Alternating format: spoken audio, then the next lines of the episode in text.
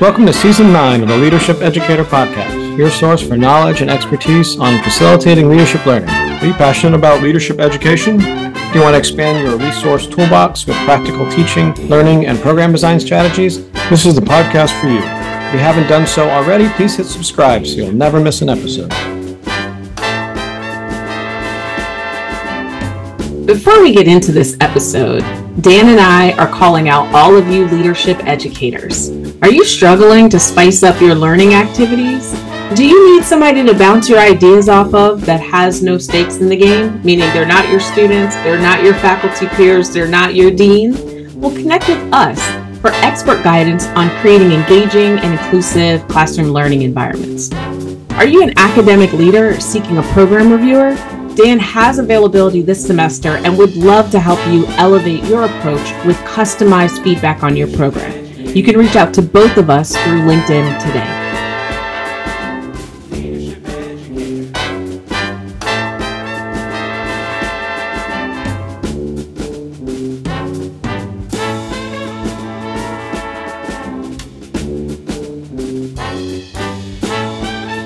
Hello and welcome to Season 9 of the Leadership Educator Podcast. I'm Dan Jenkins, Professor of Leadership and Organizational Studies at the University of Southern Maine. And I am Lauren Bullock, Assistant Professor of Instruction at Temple University. Today, we're joined by Dr. Bruce Avolio, who was recently honored at the 25th ILA Global Conference with the ILA Lifetime Achievement Award. The award honors individuals who have made a significant lifetime contribution to the field of leadership through their published works and influential support of leadership knowledge and practice. Each honoree is presented with the award and has their work celebrated at the annual Global Conference. After the conference, recipients are added to the ILA Virtual Hall of Fame, and as of late, have come on the Leadership Educator podcast to talk about their experience. We've been very lucky. And uh, just to add a little bit more context, so uh, Dr. Avolio, he is the Mark Pigott Chair and Business Strategic Leadership within the Foster School of Business at the University of Washington, whose football team's also having a pretty good year. Um, in the Foster School, he also serves as the Executive Director for the Center for Leadership and Strategic Thinking. He's recognized as being among the top 70 most highly cited researchers in the US in economics and business and among the top 3,000 across all sciences around the globe. And he's recently listed at the 18th spot on the all time most highly cited IO Psych researchers over the last 100 years. And number three is the most highly cited author in the top OB textbooks uh, used in both undergrad and grad programs. And this year, Dr. Avolio was recognized as being in the top 0.02% of all scientists globally for his research impact and citations by Stanford University. So, welcome to the show, Bruce. Thank you, Dan. Thank you, Lauren. Hey, by the way, I want to add one thing about the University of Washington. Women crew, they rock. I mean, they they are doing really well, and also our volleyball team. So I want to add those in, and that's women. Um, so yeah, our football team's okay. Uh, they're, they're, they're doing okay. Thank you for sharing that. I feel like you just low key invited us to come out and visit you and catch you, some volleyball and, and some crew if we can get that in the same season. I will take you crewing actually. I we take our uh, you wanted to know what we do in development programs. When I do a lot of stuff on teams, I start with crew. And uh, I'm with it. I, so I'm in Philadelphia where we have regattas all the time. So I would love to come out to Washington. It's unfortunate. So it's unfortunate we didn't do this beforehand because Dan and I, we just, we all actually just returned from Vancouver, engaging with our colleagues, um, learning from other folks, hearing about new scholarship, um, picking up tips for teaching you know, knowing that you've attended ILA conferences in the past, would you share a meaningful memory or two from years past in attending? Well, I'm going to go back a ways. I'll um, and, and rather, you know, as, as, I want to try to focus also on helping people to think about development and perform and how that impacts, you know, and I, and I want to talk about very young people and maybe very old people uh, and, and everything in between about what we can be doing in terms of leadership development and what what the importance of that is. I, will go back. Um, I don't know. It's probably I remember when the discussion happened around forming the ILA. Um, because I was doing work uh, at the University of Maryland, funded by the Kellogg Foundation. So I kind of go back to that beginnings and meeting Cynthia and others who, you know, would say the founders of of the ILA, and I remember going to um, I don't know if it was maybe the second one, perhaps that Bob House was the um, speaker, uh, kind of the main speaker event. Uh, the way it was structured, this it had like it was like not. It was one session. Everybody came to that one session um, to to hear Bob House. And when I think back on it, Bob was talking about the very beginnings of the Globe Project, which is now four volumes. And, Bob, and Bob's not with us anymore, um, but he accomplished something that I would say I'm not going to say moonshot anymore. I'm going to take a page from Elon Musk. Let's just call it the Mars shot. Now we got to get past the moon and maybe further out. And when I listened to Bob, and he actually asked me at Texas Tech, Lubbock, um, where we were doing a conference down there with Jerry Hunt, another you know giant really in our our field, um, and Bernie Bass and all those other other kinds of folks that were around that time. Um, it was you know in the conference, I'm going to do this project, and we want to study how leadership is seen by different cultures. In fact, I, I don't know, we might even get up to 100 they actually at their first meeting in Canada, they had 140 um, potential research directors from around the globe. And they've gone up to 60, 70, 100 countries as well. But I just remember like this is the beginning. I'll call that the moonshot and not talk about the Mars shot or beyond. Um, and some other work I think we should be doing. And when you see the beginning of something like that, and then you see 20 plus years later, um, what happened and how it came about. It is an example of not only the collective leadership of the world that came together around a common purpose to understand. And I think there's so much rich um, information there, and people still carry that on, like Mansour Javidan, who was one of the recipients this year. Um, and I didn't get to see him present because I had a, conflict, but I know him well. We see each other frequently. But you know, people like him picked this up. He was there kind of at the beginning as well, and they picked this up. And there's not a lot of things like that in the leadership field. I think it's something that ILA and also the Academy and other the network of leadership scholars, if we got together say, what's our Mars shot? What should we be doing? I think the Carnegie Pro- uh, project is one that could grow to that.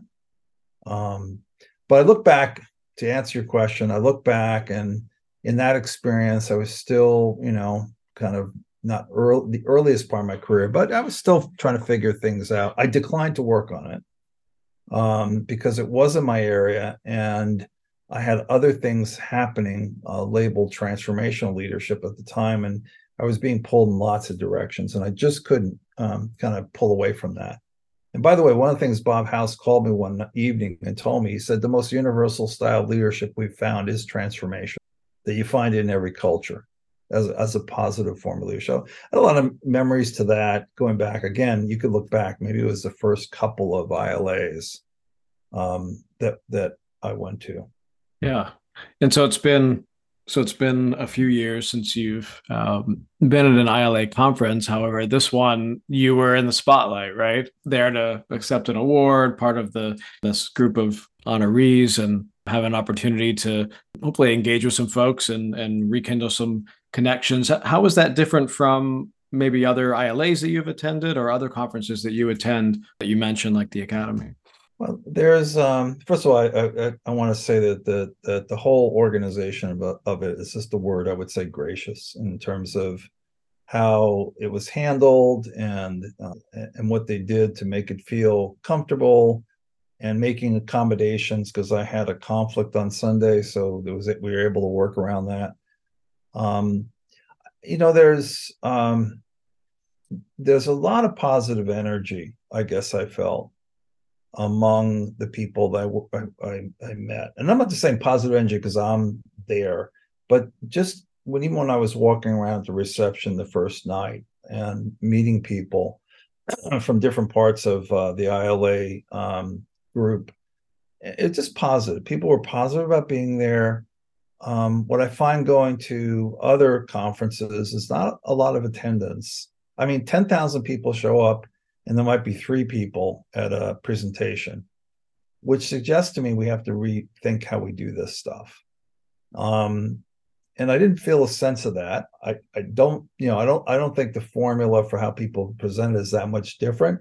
I think people are just more eager and accepting to try to grab and learn. And you have more people like that are going after their PhDs. And so for them, it's like, yeah, throw some tables and figures at me. But for the broader audiences, I think we have to think about it differently. And the structure of these conference centers don't fit the design of the program we need. But I felt really good about uh, about the experience. Um, it was nice. I'd done a lot of travel right up to it, so it was. An, I love Vancouver um, uh, to settle into that, and I enjoyed meeting people I haven't seen in a long time as well. Um, I just haven't bumped into them. Some they go to a conference, I go to a conference. We just don't see each other when there's ten thousand people there. Um, and I also met a lot of people that were eager, eager to not talk about their research, but to connect to the research that I was doing through their research. So it wasn't like, you know, give me, take me, take, I want to take away from you. It was more mutual. So I, I really enjoyed that you know, I, I, love that you shared that. It, it makes me think it's like a, a, whole bunch of live journal articles. Like you're like, oh, I cited your work and I cited your work. And, and now you're face to face with that person and you can actually hear the passion or hear the interest or even hear how they're continuing to explore like their big question. I know for yeah. me, I'm super early in, in my scholarship and mm. being in those spaces i feel like i come back jazz with so many ideas as well as wanting to connect with folks about what they're interested in and just hear more about it you know it's funny you say the conference and the schedule the rooms being empty there were a couple of sessions i couldn't even get in because it was standing right. room only because they were so powerful um, but in those moments i i enjoy talking to other people that were around um, it, it just it helps it, it makes it like a fun environment i don't want to say fun and discredit the learning and the professionalism of that space but i really look forward to going because i know there's going to be good conversation but i'm also going to walk away with a lot to chew on when i get back home. It should be fun. Um, i even wrote an article a funny thing happened on the way to the bottom line which you now have to read and it's an academy management journal and the editor wanted me to change the title. I said after he accepted it i said no i don't have to accept your criticism. I'm, i like the title. It came up with some mundane, mundane title and people talk about that article. Oh i remember reading that article about yeah. and it, it what it showed is that people who lead with a sense of humor that doesn't put people down that builds people up it makes people more generative and and and more engaged and things like that. And i think it's part of that the conference. I, I also feel that you know with business, one of the things that kills more businesses is growth. Mm-hmm. Growth is infinite. Decline, you go to zero. And decline's kind of easy. You just keep going, going, and it's not easy, but you know when you're at zero. Growth, you never know when you've gotten enough. And I think with the ILA, it's probably the right size. If it gets bigger, it won't be what I just described. I don't think, because I've seen that happen with every other organization that has now grown up to be a global large organization uh, like the academy of management. Um, apa is just so big it's doesn't even fit into cities anymore you know it's just too big. Yeah.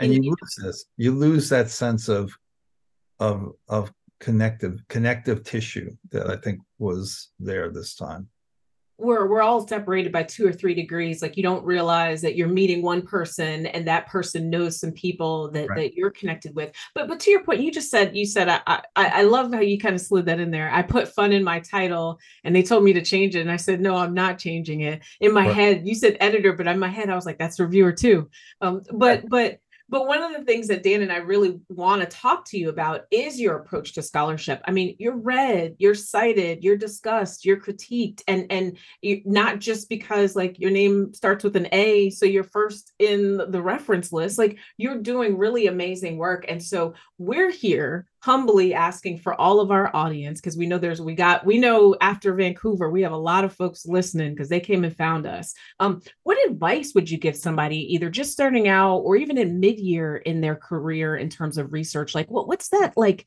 key? What's that difference in your approach to scholarship that others can can learn from? I think it's like a lot of relationships. You know, I've had friends that I've known since I'm three years old, and I you know, I can call up Kevin. I did two days ago. I have you know friends from high school, college, and stuff. I've been really fortunate to have. I mean, not everyone sticks together, but I think my friendship network has raised me up, and you know, people say uh, I married up. That's there's no contest there at all in my mind, um, and and it's been enduring. And I have a lot of relation. I have sometimes three PhD or four former uh, former PhD students work on the same paper. We just publish a paper, and they came from three different generations. Sometimes they even confuse, like, "Oh, you wouldn't know that person because you didn't actually go to school at that time." And I say all that because it's you know it's really you know I should say the they. That's what's really important. I don't think good science gets done with individuals. I think good good I think individuals create great ideas. Sometimes just walking down the street with your with your dog or cat i'll give you that if some if you're a cat fan. I do think it looks a little silly but okay if you're a cat fan. Um, but you know the point being is a lot of times the co- ideas come to you clashing uh, from something that happened in front of you that you just say wow that's interesting so i remain very open to serendipitous I, you know people say how did you come up with this or that. It's usually through serendipity, most of it. And if you put yourself strategically into lots of different places, um, which I have in my career. So I've worked with correctional services to the Catholic Methodist churches to to um, every you know Fortune 100 companies and the, every military that at least we get along with or get along with now um, maybe if we didn't earlier. And and and everything in between education you know high school principals. And what has happened is i have this large repository of experiences that i can look at and say you know i've seen this over and over and over again. It, it must be important. It's generalizable. In the beginning you don't know that but that doesn't mean you don't pick up the ideas along the way. And so generally people will say, you know, I was just invited to be in, in, a group to work with the Navy on some projects. And generally it's not because one, I haven't served in the Navy. Um, I haven't served and I've worked more with military than most people in our field. And what happens is um, I just learn a lot by immersing myself in those experiences. And you can do that purposively, accidentally, reaching out, reading stuff sideways rather than everything narrowly.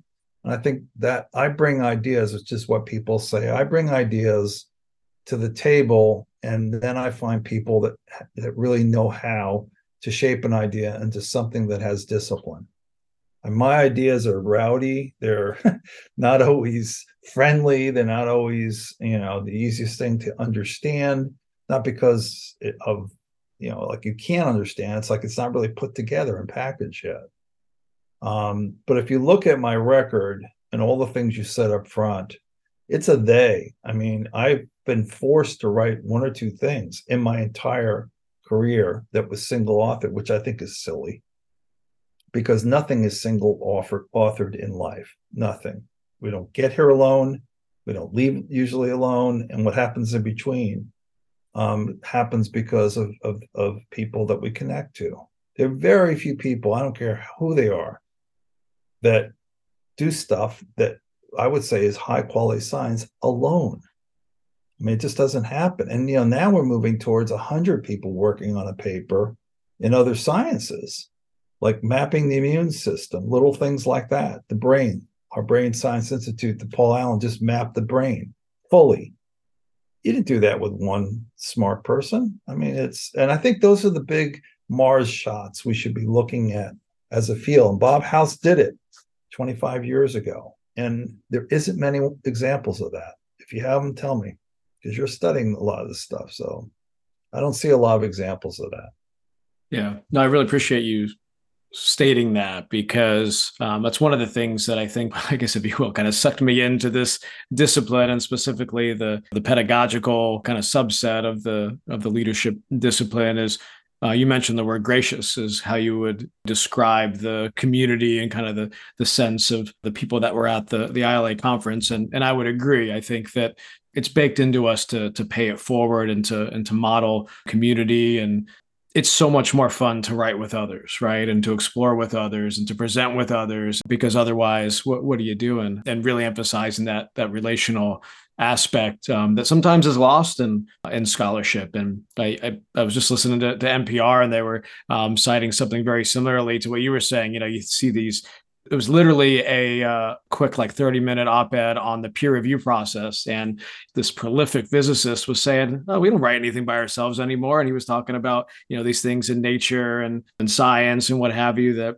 right i mean you've got hundreds of hundreds of folks. And while we may not be able to have the capacity to have that many um, i think some of the best initiatives you mentioned the the door institute and some of these others is you've got dozens of folks working together. And it also i think gives us an opportunity to bring up some of the um, less experienced folks or graduate students that are just coming into the field and to you know to hear someone who's been in the field for made a lasting impression uh, share that that it's not just these things that you do on your own or this emphasis that we we don't necessarily feel i think in the leadership discipline around being a first first or, or sole author um, that you do see in some of the other disciplines um, i think is made a lasting impact and really helped to kind of shape the the sense of community the community practice that we have by the way i want to yeah. say the only thing i don't like doing with others although others have contributed enormously to it is when i sit down and write a book um, i have done some co-edited books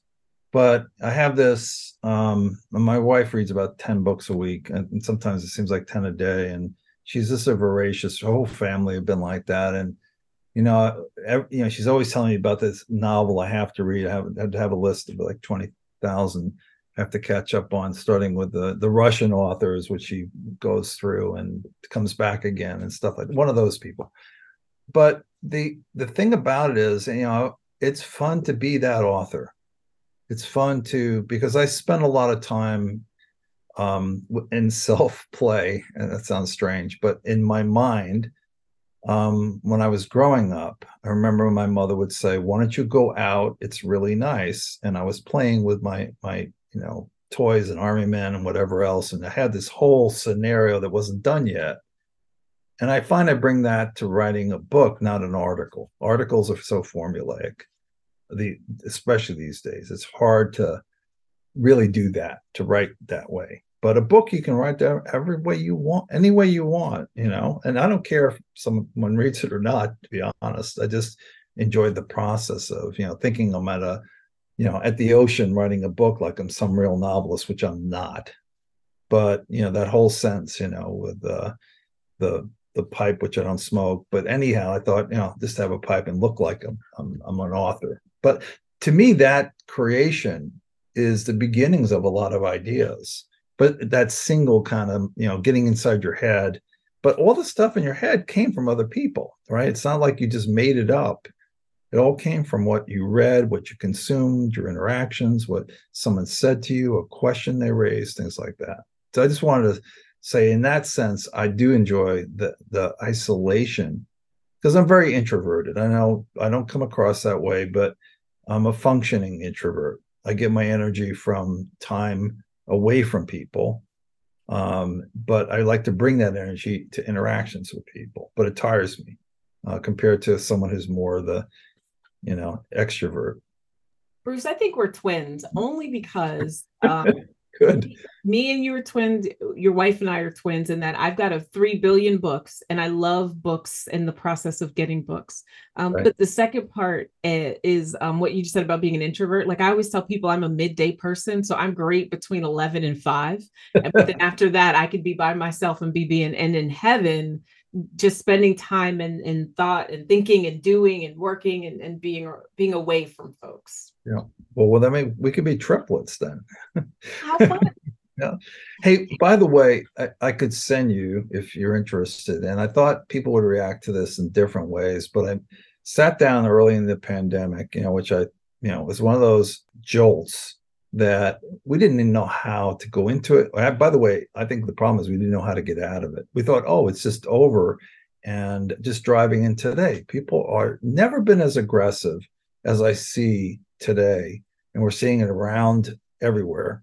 Um, but going into it i thought you know we've been studying psychological capital for a long time with fred luthans and uh, carolyn and other people and lots of people. There's thousands of articles now on psychological capital and it's a whole nother area, like a branch that I kind of, you know, again with colleagues who really uh, were interested in something that that kind of made me uh, fascinated, and and I, I wrote down 101 positives about the pandemic, realizing that it was serious and people were dying, but at the same time, I thought you got to look at like what are the things about this that are positive that we can take advantage of. And one of the things I told a lot of people is I think that after we get through this, and in some way, you know, this is supposed to be the century of the biologist and and and so forth. Well, it is. I mean, they kind of saved humanity, in my view. I mean, other people may agree disagree with that,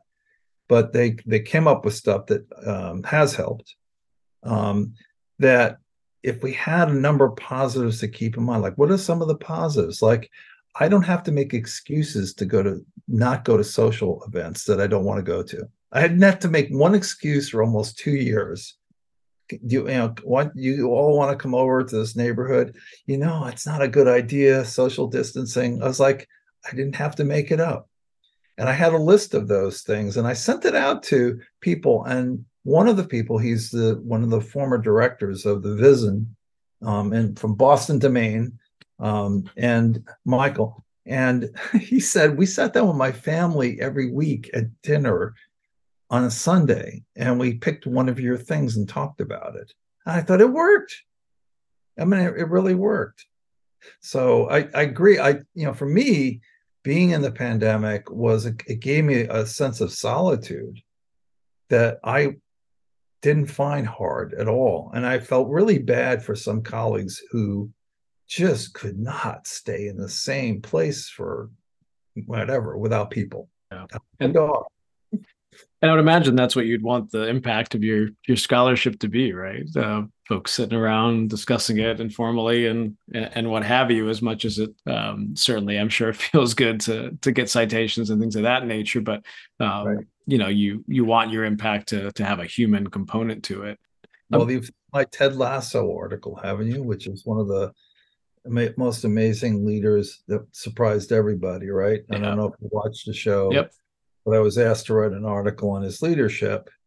And when I we put it out there, we did it in like four days because it was easy to do because I'd watched all the shows and there was so many things there about vulnerability and humble and shortcakes and everything else that he did to, to make other people feel good. And that article went out on our uh, business school website, and within a day and a half, I think it was up to 3,000 hits the university said, "What is going on over there at Foster with this thing?" Uh, fastest growth in anything they had posted. So the university posted it to all their living alumni, 100,000 plus people. And it just, I got notes from people about this five page article. Um, you can't imagine how helpful this was at this point in my life. I just lost, and just reading this article gave me um, hope.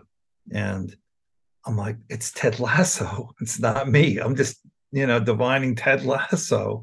He's, a, you know, and he's an actor and he's just divining a concept. But I didn't say that to people, but I can't tell you, it was really interesting. That jolted me into thinking how much need is out there right now, just around the big, big bucket of well being. And having a healthy place to go and interact with people, which a lot of a lot of people don't have that. Certainly marginalized, but communities and organizations, and even organizations that are very resource rich, they don't have a place to go. So I think there's a big need there. I think it's a, there's a Mars shot in that that that, that our well-being is not good, and that's just not because of the pandemic you know it's interesting you say that because i feel like we all do this. We watch shows or movies through this leadership lens where like so we earlier this year we had on two authors who talked about the leadership concepts in marvel movies. And i'm like thank god because i've been watching these marvel movies since iron man 1 and see these leaders and i name them and call them in these different spaces.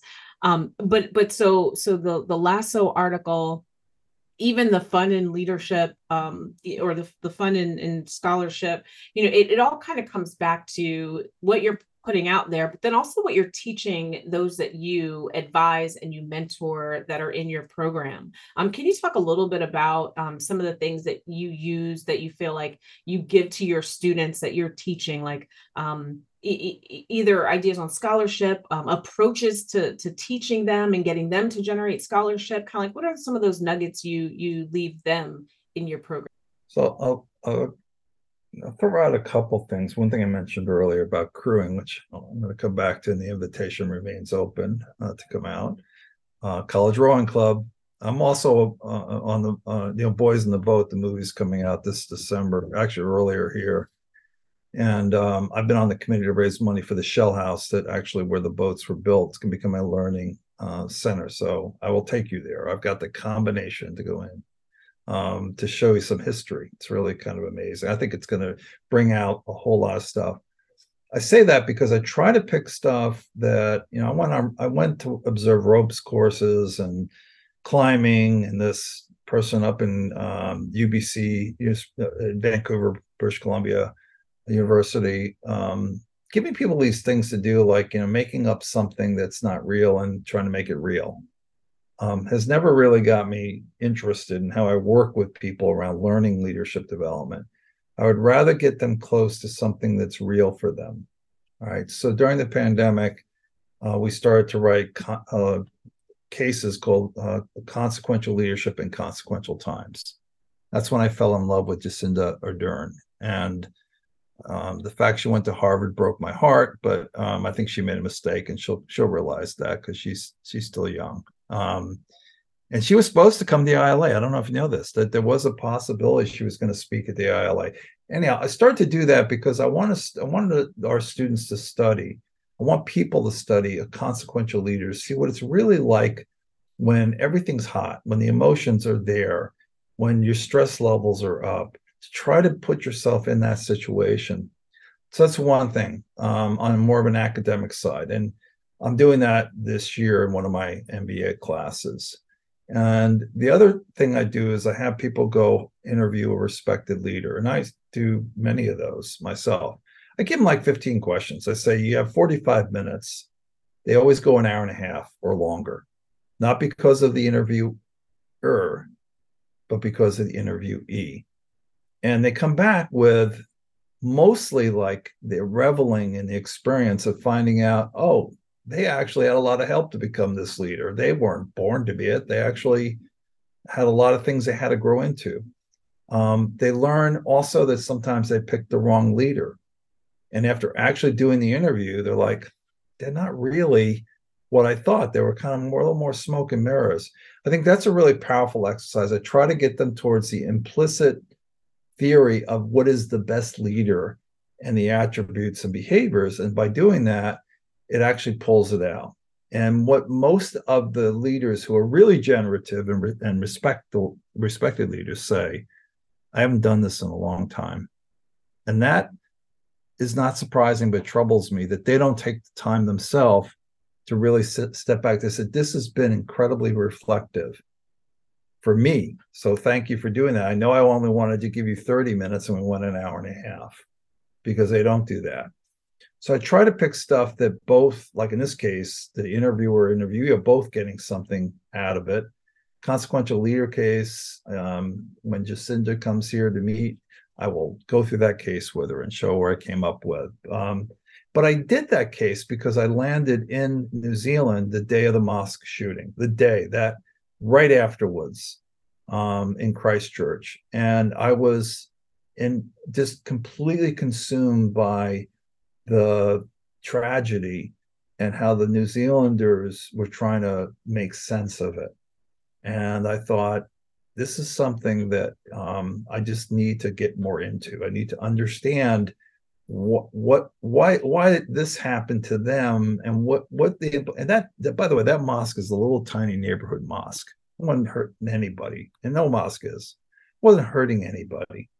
And they just went after uh, really a family based uh, and by the way it was australian it was a new zealander that but they apologized and they said one thing they said over and over again i met people a lot of places said, please tell people that's not us. That's not us.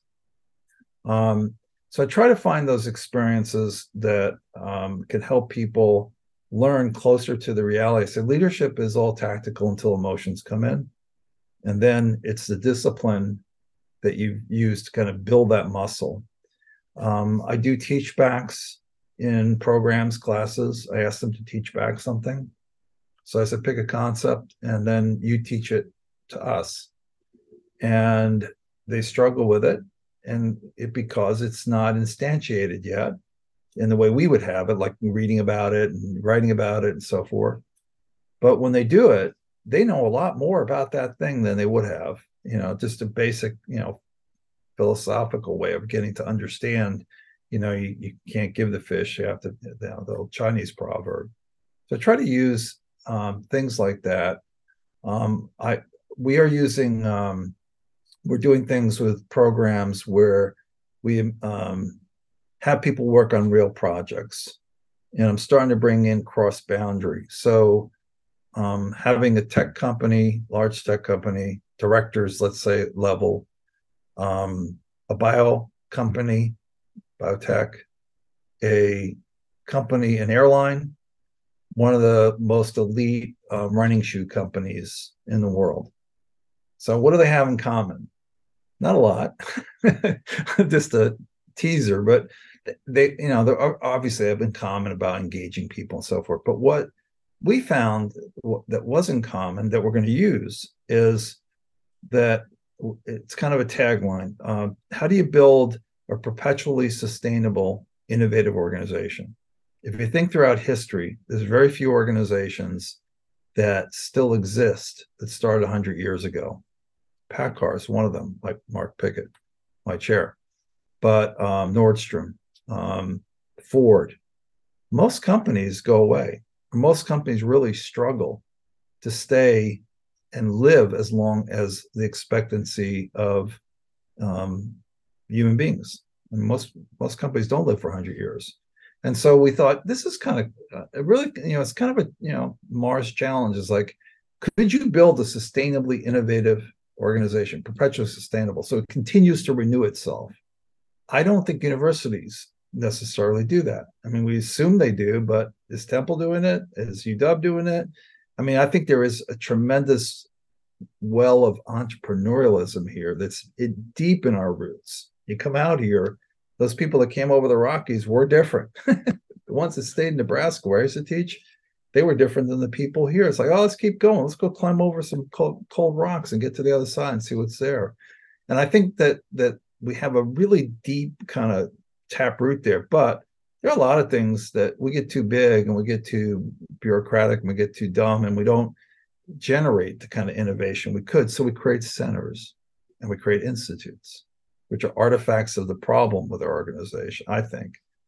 Um, so that to me is another project where we're bringing together now the directors are responsible for, for producing a tangible product process that supports perpetual innovation for their organization.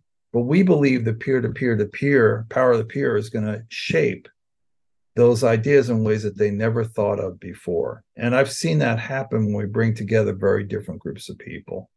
Like we do academy with fire service chiefs, battalion chiefs, captains, and industry. We bring them both together. Biotech company, this company mapped the immune system. The, one of the brothers, co-founders, bring them together. And the CEO asked me, "What, what are we going to learn from fire services?" It's like I don't know, but I'm wondering what they're going to learn from you. And what you know, where they came on common ground fairly quickly was around safety, See, you know, biotech has lots of labs, and fire services has lots of challenges because it goes into buildings that has all sorts of toxicity. You know, they have one of the highest cancer rates of any profession in the country. they also have more suicide rates now, going back to well-being, than um, than they do in the line of duty. So more fire service people die from suicide now than from the line of duty.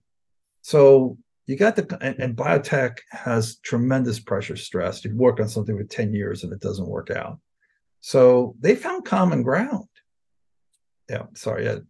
Anyhow, they found common ground. And uh, I think that's really important to kind of pulling together the things that can generate different ways of thinking. How do you lead something like that? Right? Most of our organizations don't get things done innovatively without some cross boundary connection to people who think very differently than. So those are just some things. Some of them are much more strategic. Some of them are more academic, but those are those are some things. Yeah, how do you push that point home in the classroom? I'd be curious. So you you know you I really appreciate the um, and have used that you know interview a respected leader in my in my own classes because i think to your to your points about not only giving the interviewer an opportunity to see what is it about this person that they respected that they want to explore in more depth but also a, a self-reflective and self-awareness process more experience for the interviewee as you're thinking about some of these you know building sustainable systems and some of these really complex adaptive you know challenges. What are some ways that you simulate or get your graduate students to start thinking in these complex ways that you found to be effective? I'm as laughing to try experiment with in fact having them do an experiment. They're they're surprised at how hard it is to determine cause and effect when you have to think in a disciplined way like that. Um, but one of the things I've learned is uh, to, uh, Wednesday we'll have someone in one of my classes. Um, it's a fellow what we call it's Fritzky fellows. Fritzky's the family endowed it. So these people learn how to be coaches for the entire MBA class coming in. So there are 12 of them, and they work with 120 of our incoming class. Peer coaching, um, also team coaching and they learn a lot about their leadership development. And um, what happens is I'm going to have to also plug this in in just a second because I see my low battery sign coming up. Um, you can edit that out. um, so what hap- you know what happens there is we put them through a lot of intensives to learn about coaching and being a team. We use crew actually that a one day crew and experience to teaching about team mindset and and processes that generate emergent states like cohesion so I put them through those kind of experiences where we're working on getting them to think about something that matters to their own development. So then during the year, every other week, one week they have a peer to peer coaching class that they run. And they invite us if they want us. And generally, after one or two classes, they don't invite us and they just run the class. Um, and I think it's built a lot of enablement among them with us not having to be the stewards of it. And we work with them for a year, so it's not like a 10 weeks or a quarter or a semester. Um, the other thing is we bring in um, probably about five different executives from very different industries. And we usually give them a question or two. Like, for example, how do you make difficult decisions? How do you build trust in an environment where trust doesn't exist at the level that you think is even minimally uh, acceptable. And then we have the student MBA 30 something meet with them ahead of time, have coffee, tea, have a conversation. They bring them in and then they ask the questions and we sit back and kind of facilitate and do a debrief after. And I feel like in that experience, they get a lot. By the way, the executives, some of whom are on my board, our board of the center, is um, a great experience for them because usually they're asked to come in and present, like, how did you become the CEO? Blah blah blah. Some of these are big companies, and they've talked about that many times. But actually asking them a simple, straightforward question like that, not straight, not simple, but one question. I think in terms of class, one of the things it's not just flipping the class, but you know, I, I always start out by saying, you know, that the program you're in, the class that you're taking now, can go in a lot of different directions, and a lot of it does depend on what you do. So I do debriefs at the end of every class. Usually try to take three or five minutes. I try to get them to do it after I do it once or twice.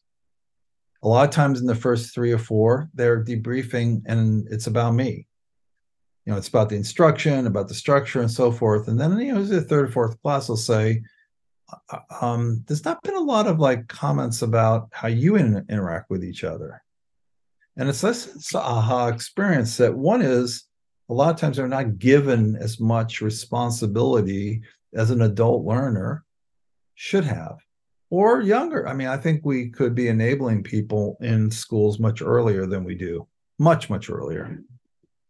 And so I try to give them more control. I mean, unfortunately, you prepare courses and you have a syllabus. So immediately you walk in and you've structured this transaction based upon what you think. And, you know, we're the experts, right? We're trying to do that to help get them through a lot of stuff that might be helpful. But at the same time, um, enabling them. If you go back to Deci and Ryan's theory of self-determination, how did how much self-determination do you want them to have when you're working with them? I think a lot of faculty are better at that now, but still resistant to some degree of giving too much.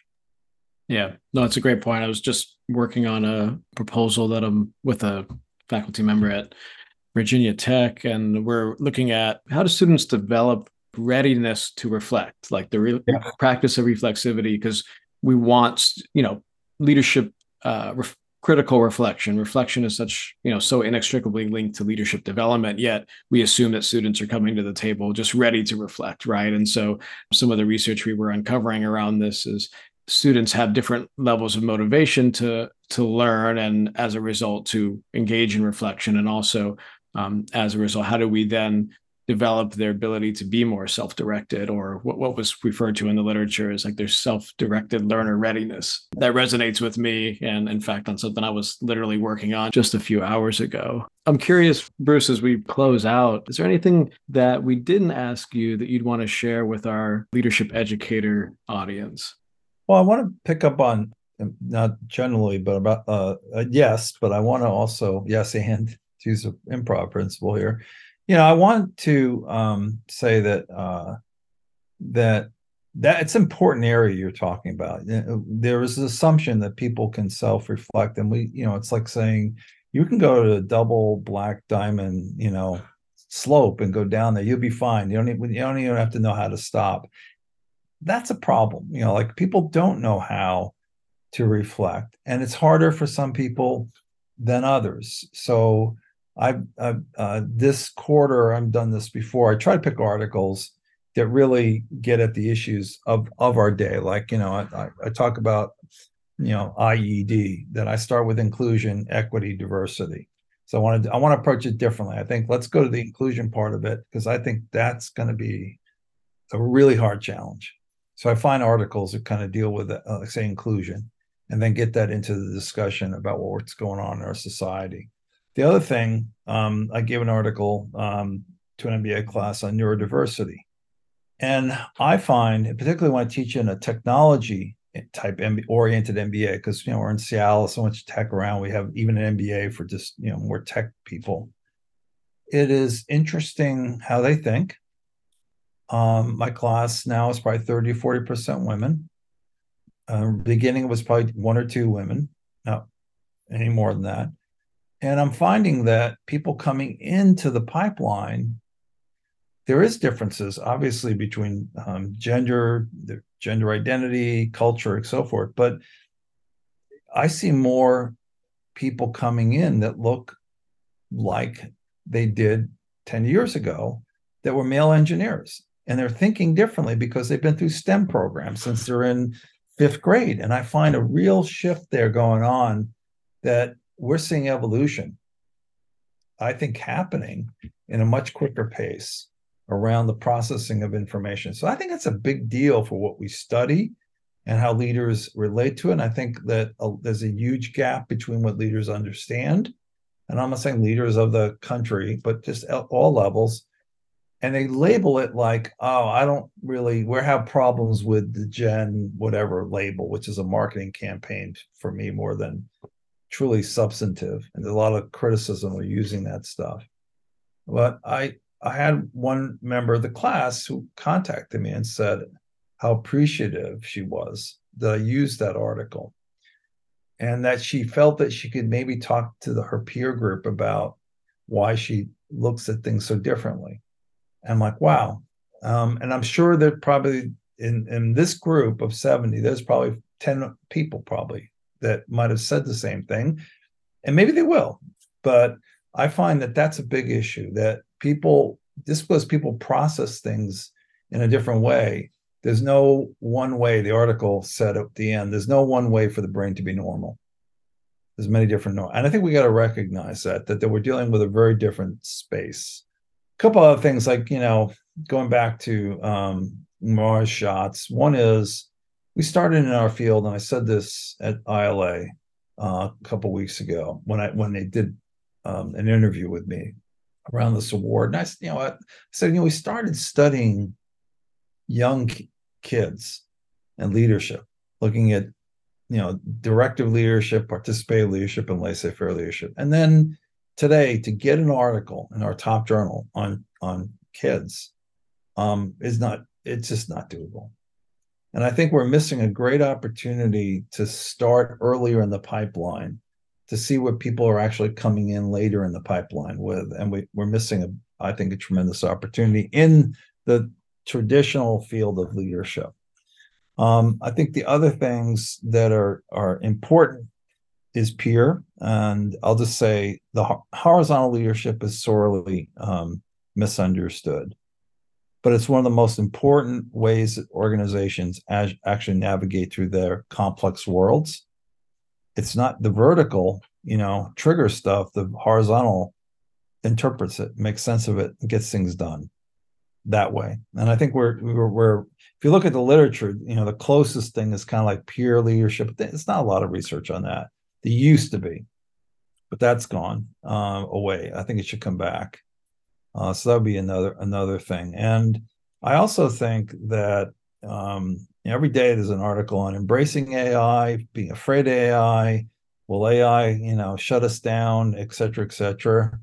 Um, it's here and every time we unleash something like this, we have to figure out this is a bigger thing than most anything we've ever unleashed.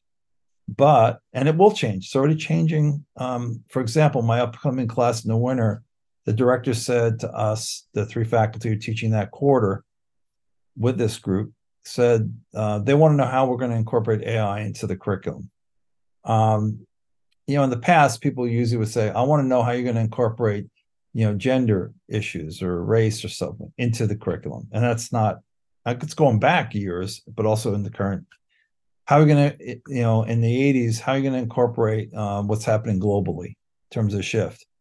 Now it's you know the one they're asking is ai and i think it's um, an enormous opportunity. Like i'm thinking of how all the advantages of using it for um, development.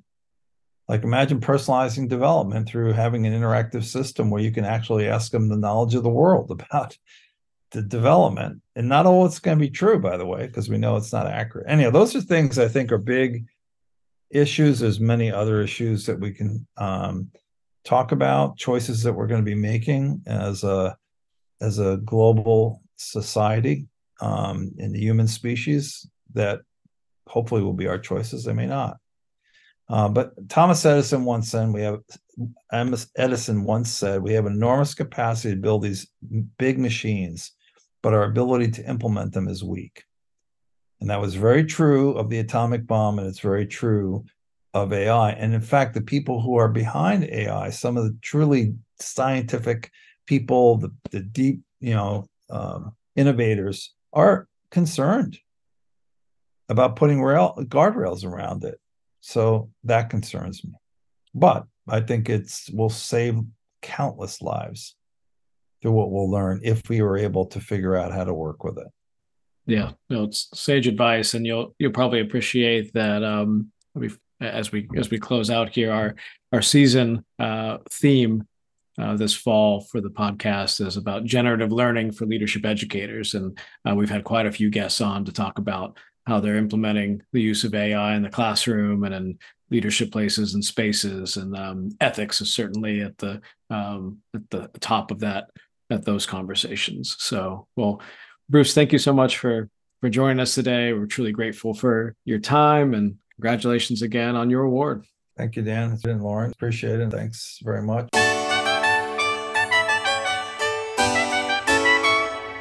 Leadership educators who may have a little trouble coming up with creative learning activities to further their course and program learning outcomes are now able to meet with Dan or me to discuss the process they use to ensure engaged and inclusive learning environments. Or if you're an academic leader looking for an external reviewer, Dan brings years of experience in education evaluating leadership programs. Contact us via LinkedIn today.